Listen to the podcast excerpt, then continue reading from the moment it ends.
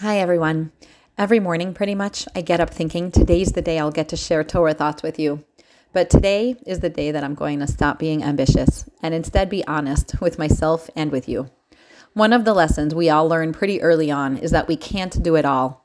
And in order to be able to say yes to some things, we have to say no to others. Over the last month, I'm grateful that I've been able to say yes to helping my sister and her family every day but the only reason I'm able to make that choice is by choosing not to do other things because that's real life. None of us are super mommies. And so, day by day, the hours have gone by, and I've chosen to use my energy and time in different ways, even while still thinking that tomorrow I'll be able to learn Parsha and prepare for Pesach with you.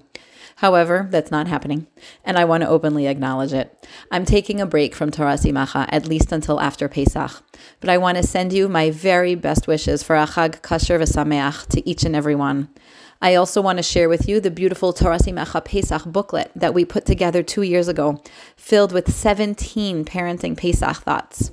You can download it from the Torah Simacha website. Under the Writing tab, you click on the Pesach Packet button.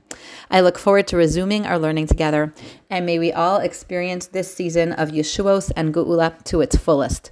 Have a great Shabbos and a joyous Pesach.